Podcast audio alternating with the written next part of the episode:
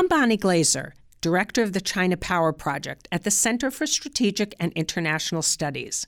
In this episode of the China Power podcast, we're discussing the recent modernization of China's Navy and its shipbuilding capacity. In April twenty eighteen, President Xi Jinping suggested that, quote, the task of building a powerful Navy has never been as urgent as it is today. In recent years, the People's Liberation Army Navy has rapidly expanded its naval fleet, including submarines, warships, amphibious vessels, and auxiliaries. China's shipbuilding capacities and aircraft carrier program have also seen notable progress. To discuss the P L A Navy's transformation and its current and evolving capabilities, I'm joined by Doctor Andrew Erickson. Doctor Erickson is a professor of strategy in the U S. Naval War College's China Maritime Studies Institute. He is author of a study published in twenty seventeen entitled Chinese Naval Shipbuilding, An Ambitious and Uncertain Course. Welcome to the China Power Podcast, Andrew. Well, Bonnie, uh, thank you. It's great to speak with you and uh, your listeners uh, today. So, Andrew, China has undertaken sweeping reforms uh, that's aimed at modernizing its Navy and transforming it into a world-class fighting force. Uh, to get us started, could you talk about the origin of the modernization process of uh, China's ships and, and the drivers behind it? Uh, China's been building ships so rapidly uh, that Chinese sources often liken this to uh, dumping dumplings into soup broth, which sounds even better in the original uh, Chinese. Um, it's really getting its ships together, uh, so to speak, not only in quantity but also in quality. Uh, China's already the world's largest commercial shipbuilder. It builds increasingly sophisticated models of all types of commercial ships and, more importantly to our discussion today, also naval ships and uh, weapons systems. There are several factors that have made this uh, possible, that gave the, ship, the shipbuilding industry in China uh, early and inherent advantages. One of its biggest, biggest advantages, interestingly enough, was that it is inherently tied to coastal areas. So when Mao disastrously relocated much of China's industrial infrastructure inland during his disastrously inefficient Third Front campaign, most shipbuilding couldn't go along uh, for the ride.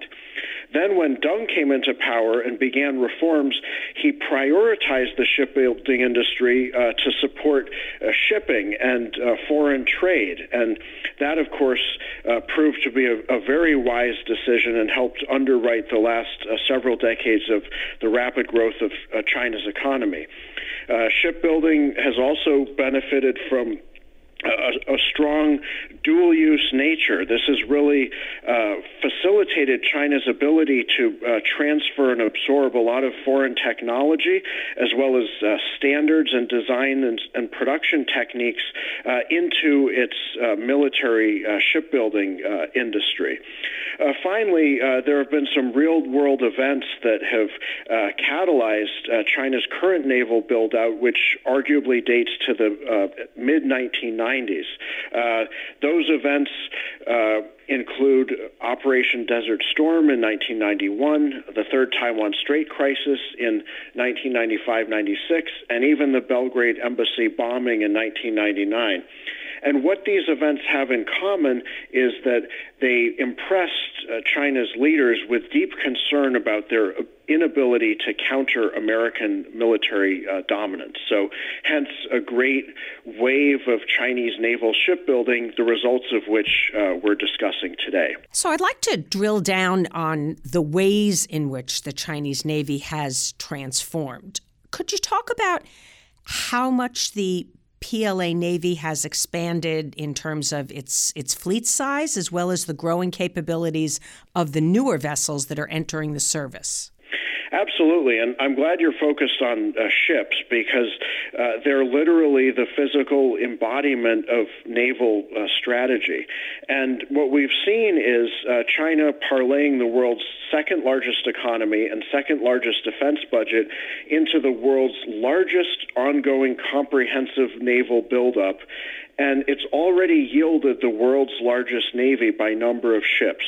That is no exaggeration. According to the Pentagon's twenty eighteen uh, China Military Power Report, uh, Ch- uh, China has uh, somewhere over a little over three hundred uh, naval ships. And the approximate equivalent figure uh, for the United States Navy is in uh, the high uh, two eighties. Um, so, of course, there are different ways. Uh, there are different ways to measure these uh, things, but it's significant that uh, China already has that number of ships, and these are much more modern and high-quality ships than China had in the past. In the nineties and the two thousands. Uh, China, China's naval, Navy actually shrunk in size as it unloaded itself of many uh, obsolescent uh, Soviet-style vessels. Now it's improving in both numbers and uh, sophistication. And the individual ships tend to be uh, much more high capacity, uh, larger in size, able to handle uh, more missions, and increasingly resembling those in the U S. Navy, getting closer and closer to that gold standard, although, as we're, we'll discuss, I'm sure, uh, China still does have a long way to go in some areas. So China's rapid buildup of the Navy obviously has been undergirded by this incredible shipbuilding capability. And it wasn't that long ago that China was producing a very small number of ships. So what factors have enabled China to build so many ships so quickly? Well, as with so many other areas of uh, open source analysis of China's military, it's often hard to get uh, some of the very specific data points, but the larger picture is nonetheless uh, clear. So in terms of numbers related to budgeting and process efficiency, uh, the opacity of China's defense industry makes that very hard uh, to figure out. Uh, what analysts tend to do is is uh, when they try to calculate uh, Chinese ship production costs, uh, they make assumption about those relative costs compared to those for other countries. It's not exact science, but it's pretty clear that China can save uh, significantly in uh, in a number of uh, areas. That's where the larger dynamics come in, and they're they're pretty clear. So China benefits from having the world's largest shipbuilding infrastructure. A lot of it's new and very efficiently laid out. It has top-level leadership support, as you explained in your introduction. Uh, importantly, it has some, uh, it in an effect enjoys some support and subsidies that just don't exist at all in the U S.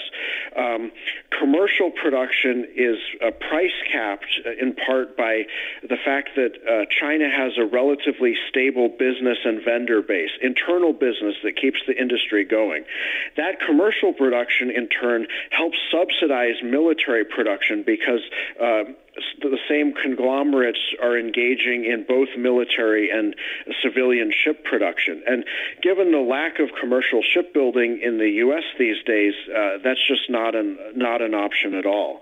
Uh, furthermore, as James Mulvenon and others have written about, Uh, China has uh, the world's largest and most potent organizational structure for collecting, uh, disseminating, and applying foreign technology to its own efforts. So, as I said before, the dual-use nature of China's uh, of, of shipbuilding is something that China has really uh, taken uh, taken advantage of.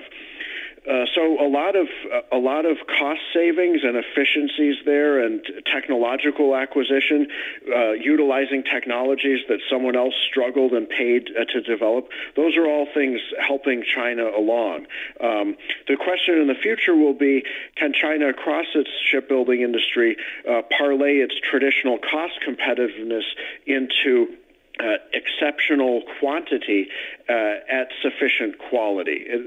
The other things are, are pretty easy and straightforward for China to do. It's the quality in certain very sophisticated areas that I think uh, is an ongoing challenge. So you already talked about really some of these opportunities of having the synergies between um, commercial shipbuilding and military shipbuilding. Um, are there downsides that that are presented by this? I mean, maybe you can elaborate on this a little bit. And are there any other countries in the world? Um, does Russia, for example, have also commercial shipbuilding that is essentially merged with military shipbuilding?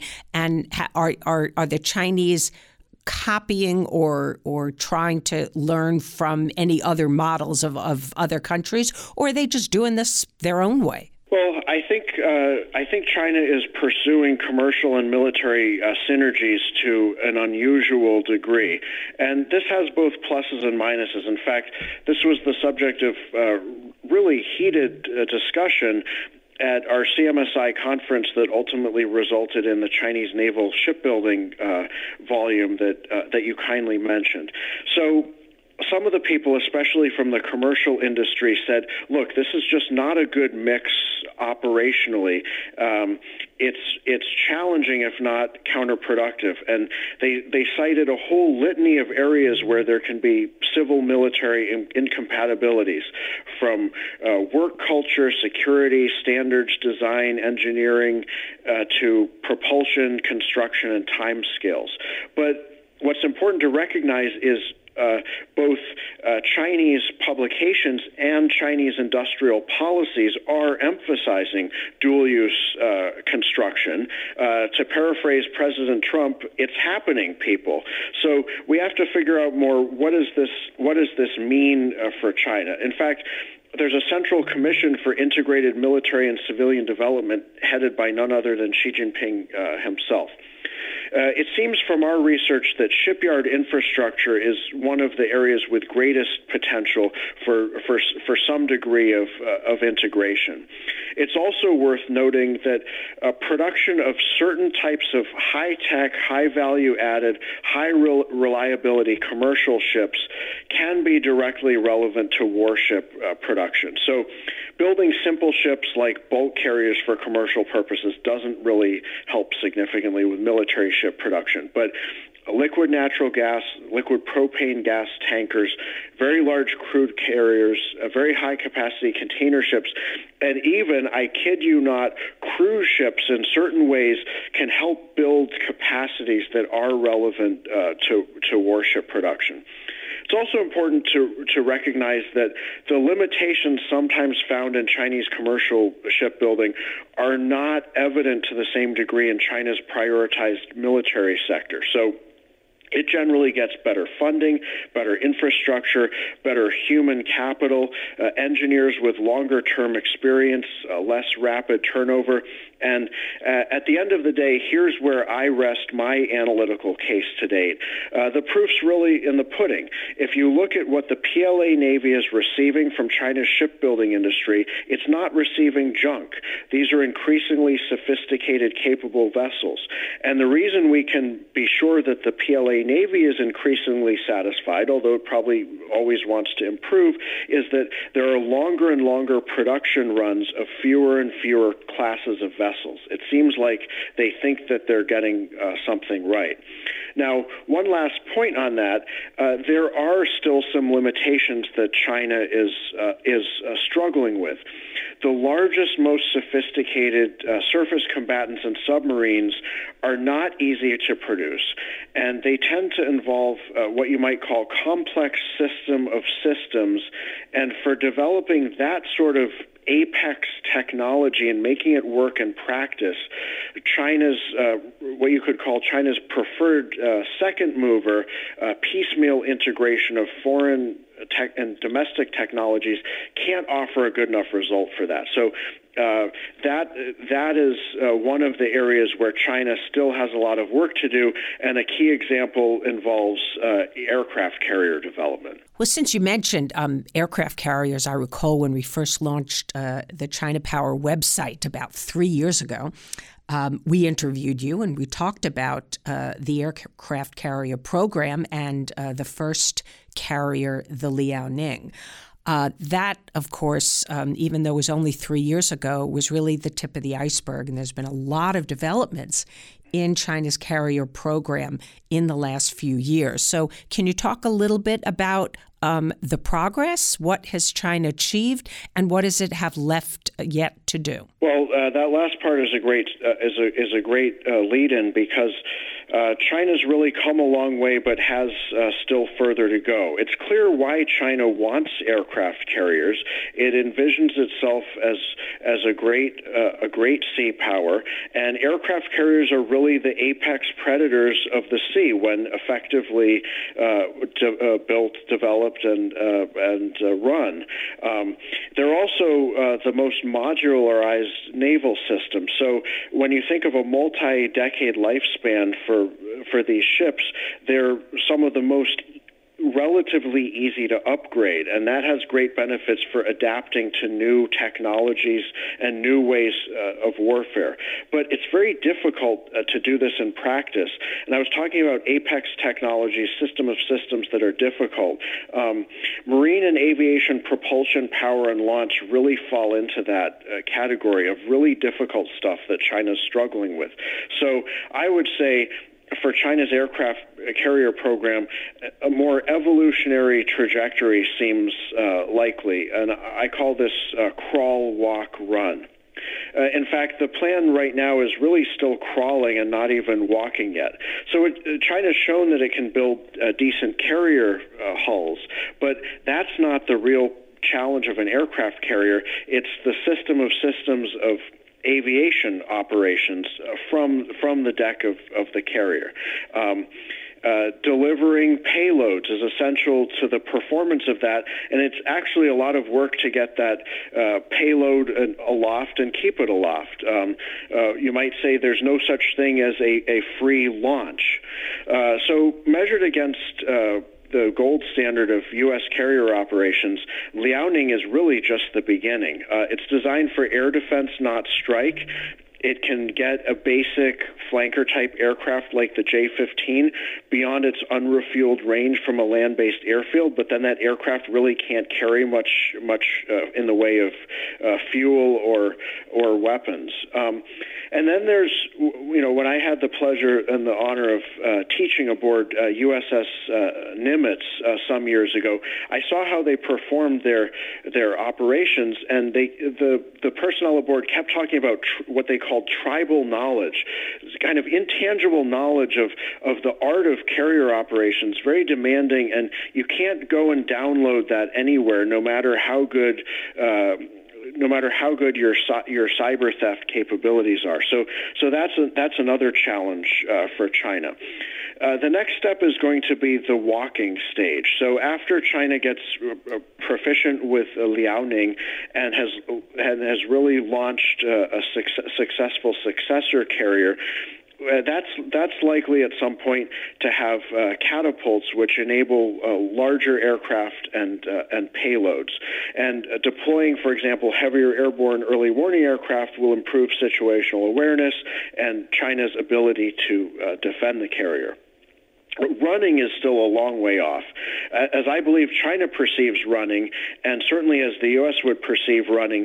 It requires a nuclear-powered aircraft carrier, uh, probably with an electromagnetic launch system. And the challenge with that electromagnetic launch system is there's there's not a lot for China to learn from or or copy or emulate, if you will, right now, because the U S is still struggling to to perfect that. So a long way to go for China's aircraft carrier operations. Do we know how many aircraft carriers China is building and what their target is for the total inventory? You know, uh, there's there's really uh, there are periodic mentions in various media sources. I I don't know of any data that I would consider authoritative and reliable in this regard. I would, however, uh, point to uh, two rules of thumb that could dictate, that could help uh, explain how many China would want based on what its goals are. Many Chinese discussions that you can easily find from open sources will talk about uh, the necessity of having three carriers in the overall inf- in the overall inventory for every one that's uh, deployable at sea at a given time. But I think the U S experience, at least with global operations, has been something closer to a four to one ratio.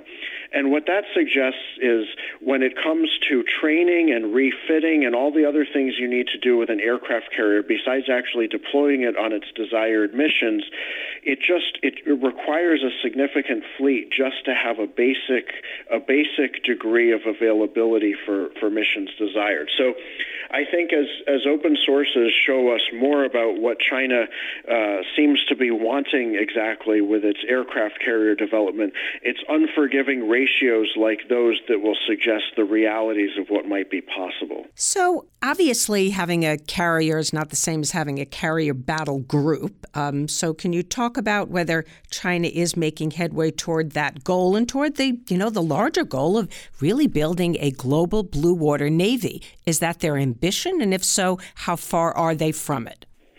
Well, they're definitely moving in that direction, and they're developing key elements of a carrier group. So these include uh, replenishment vessels to sustain the carrier group at sea, uh, and uh, both cruisers with robust air defenses and offensive missiles, and also nuclear-powered submarines with potent anti-ship cruise missiles to defend the, the carrier group.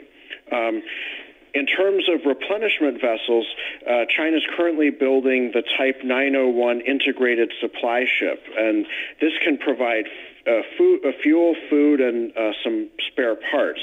Where it's limited compared to its closest U S analog, the U S supply class, is its ability to transfer ordnance. Um, it's limited. It could furnish, say, air-to-air missiles for the Liaoning.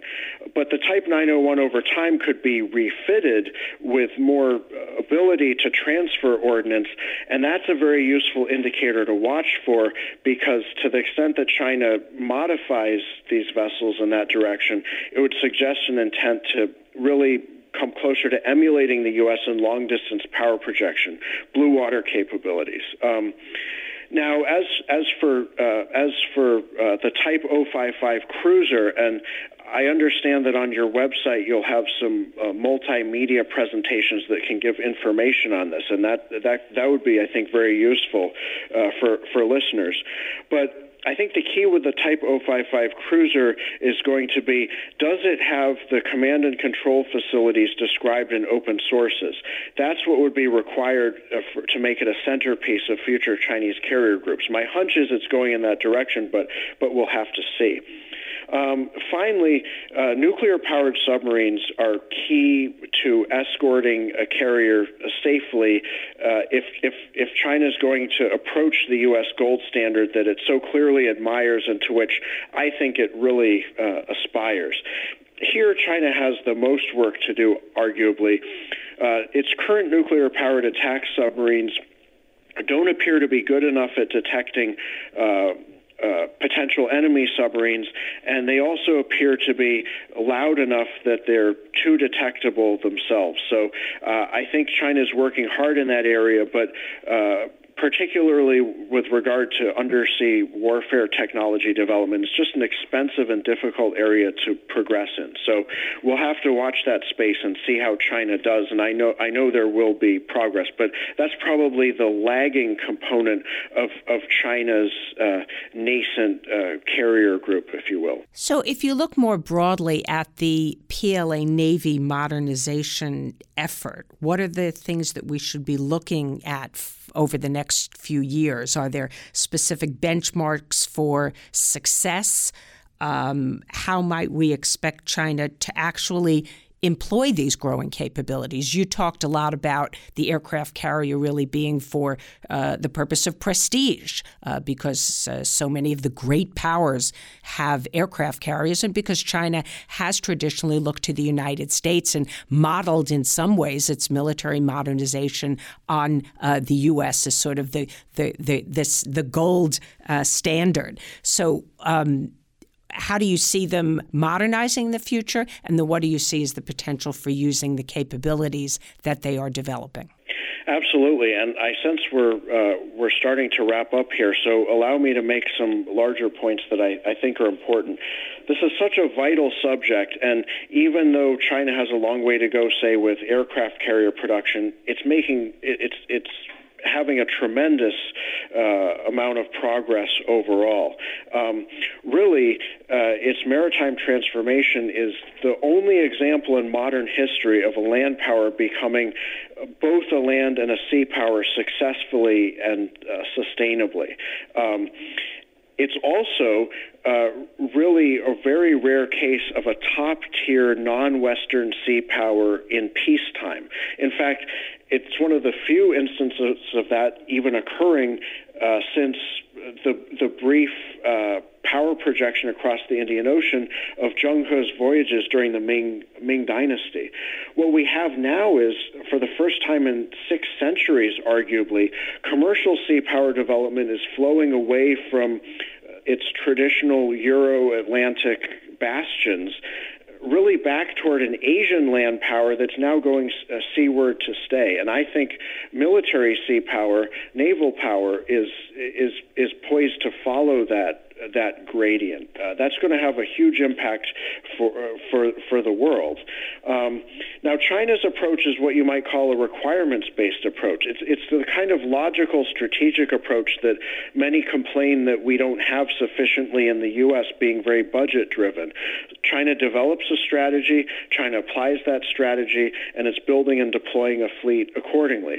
Right now, it's transitioning from what it calls a near-seas to a near and far-seas Navy, and uh, that is uh, that is increasing some challenges and requirements. Dispersing that fleet over greater distances is making it more difficult to protect and to support. So here are some of the requirements that you were asking about. Uh, China is going to have to make progress in these areas to achieve its goals. Long endurance propulsion, really especially nuclear power, which is the ultimate gold standard. Area air defenses uh, to protect both its individual surface combatants and the emerging carrier groups that we were talking about. Uh, land attack and strike warfare, uh, including from uh, its deck aviation assets, including aircraft carriers. Anti-submarine warfare. Also acu- acoustic quieting for, for subs, so both to help them survive and to help in the contested conditions and to help them search more effectively without being limited by their own noise kind of getting, getting in the way. And finally, broad coverage uh, C four I S R for situational awareness. So China is definitely pursuing these objectives. Uh, it's making progress, but it will take years before it fully accomplishes them. That's where, that's where uh, things are right now. But uh, to close on to close on some larger points and implications, already uh, the ship design and building advances that China's achieved to date are increasing the plan's ability to contest sea control in a widening arc out into the Western uh, Pacific, and uh, China's making. making real progress in building up its fleet here. Uh, it's producing two to three surface combatants for every one the U S produces. So uh, in, in, in part because of that, uh, if current trends continue, uh, China will be able to deploy a combat fleet that in overall order of battle, so we're talking hardware-specific terms here, is quantitatively larger and even qualitatively on a par with that of the U S. Navy by twenty thirty. Now, whether China can actually stay on that trajectory, given, given looming maintenance costs and given downside risks to its economy, that's another question, and uh, it's linked to many of the other uncertainties about China's future that you're exploring elsewhere in your China Power Project, so I, I commend you on that. As for the shipbuilding uh, specific part, um, it's really akin to uh, the situation in which uh, A, a, a python consumed a goat and it tasted great, but now it's straining the python's digestive tract. So there's a major midlife maintenance bill for the overhauls of all China's new ships. It's going to start coming due in the next five to ten years. That's going to require a lot of resources in money and in shipyard space. And it's going to put production and maintenance in potential competition for China for the first time. Now, by then, China's aging society and other challenges might conceivably reorient resource allocation. It may stimulate what what people call guns versus butter, or even guns versus canes debates. And uh, all the while, China is going to be facing an unforgiving reality. The true long-term cost of sustaining top-tier sea power tends to eventually outpace economic growth by a substantial margin. So China, in conclusion, China's achieved a rapid rise at sea thus far. It's already posing challenges uh, for U S and r- regional interests. It's having an impact on the on the world system, but China's unlikely to avoid these sorts of challenging currents that have bedeviled many sea powers in the past, and uh, you can read in the media are challenging the U S Navy today. Well, thank you, um, Andrew, for joining us today. Um, really terrific discussion. Uh, Doctor Erickson, again, is professor of strategy in the U S Naval War College's China Maritime Studies Institute. I'm glad you could be with us today. Thank you very much, Bonnie. It's been a great pleasure.